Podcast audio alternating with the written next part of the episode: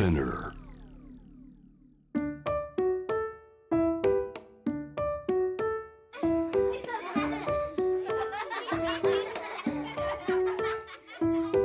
みんなで聞こう。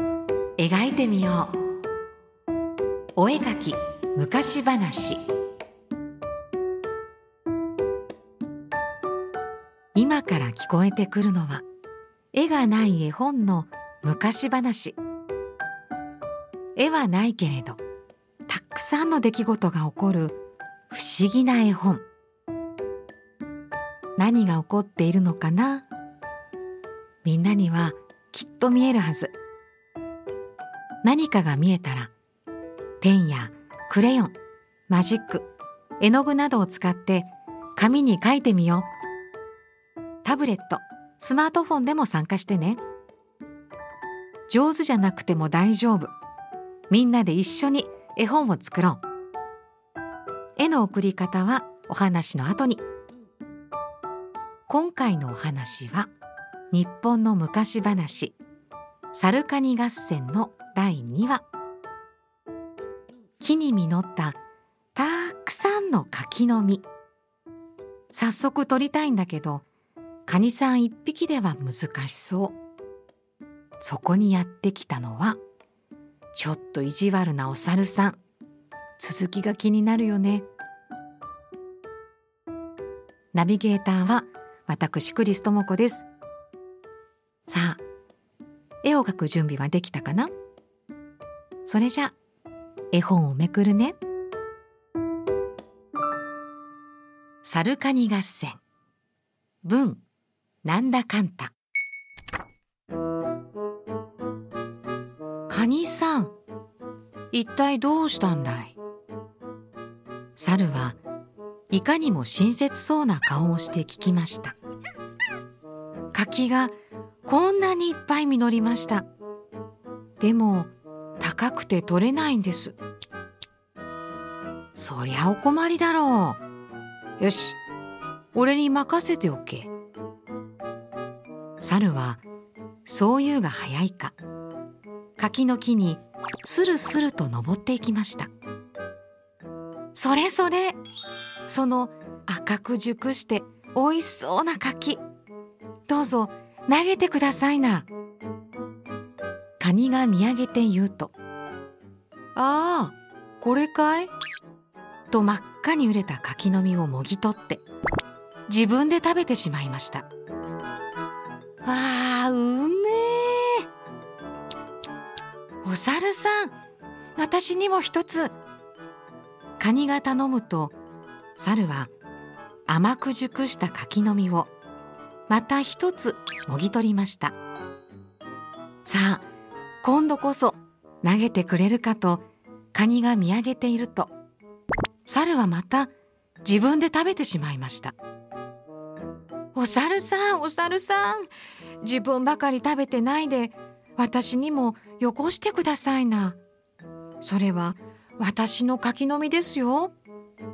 その言葉を聞くと猿は「ウッキー!」とうめいて真っ赤な顔をもっと真っ赤にしました。さっきからうるせえカニだな。お前みたいなやつにはこれでもくれてやる。そう言うと猿は青くて硬い柿の実をもぎ取って力いっぱい投げつけました。両腕を広げ上を向いていたカニはたまりません。真正面から硬い柿の実をぶつけられ仰向けに倒れ気絶してしまいました。それを見た猿は「ざまあ見ろ」と言いました。それから満足そうに甘く熟れた柿の実を独り占めして食べました。お腹いっぱいになった猿が木から降りたところ遊びに出かけていたカニの子供たちが戻ってきました。気づいた猿は慌てて逃げていきました。お母さんが大変。泡を吹いて倒れているお母さんガニを見て子供たちは駆け寄りました。あのお猿にやられたんだ。一匹のカニの子が言いました。お母さんお母さん。カニの子たちはお母さんを囲んで必死に呼びました。でもお母さんはピクリとも動きません。子供たちは「えーんえーん」と泣き出しました。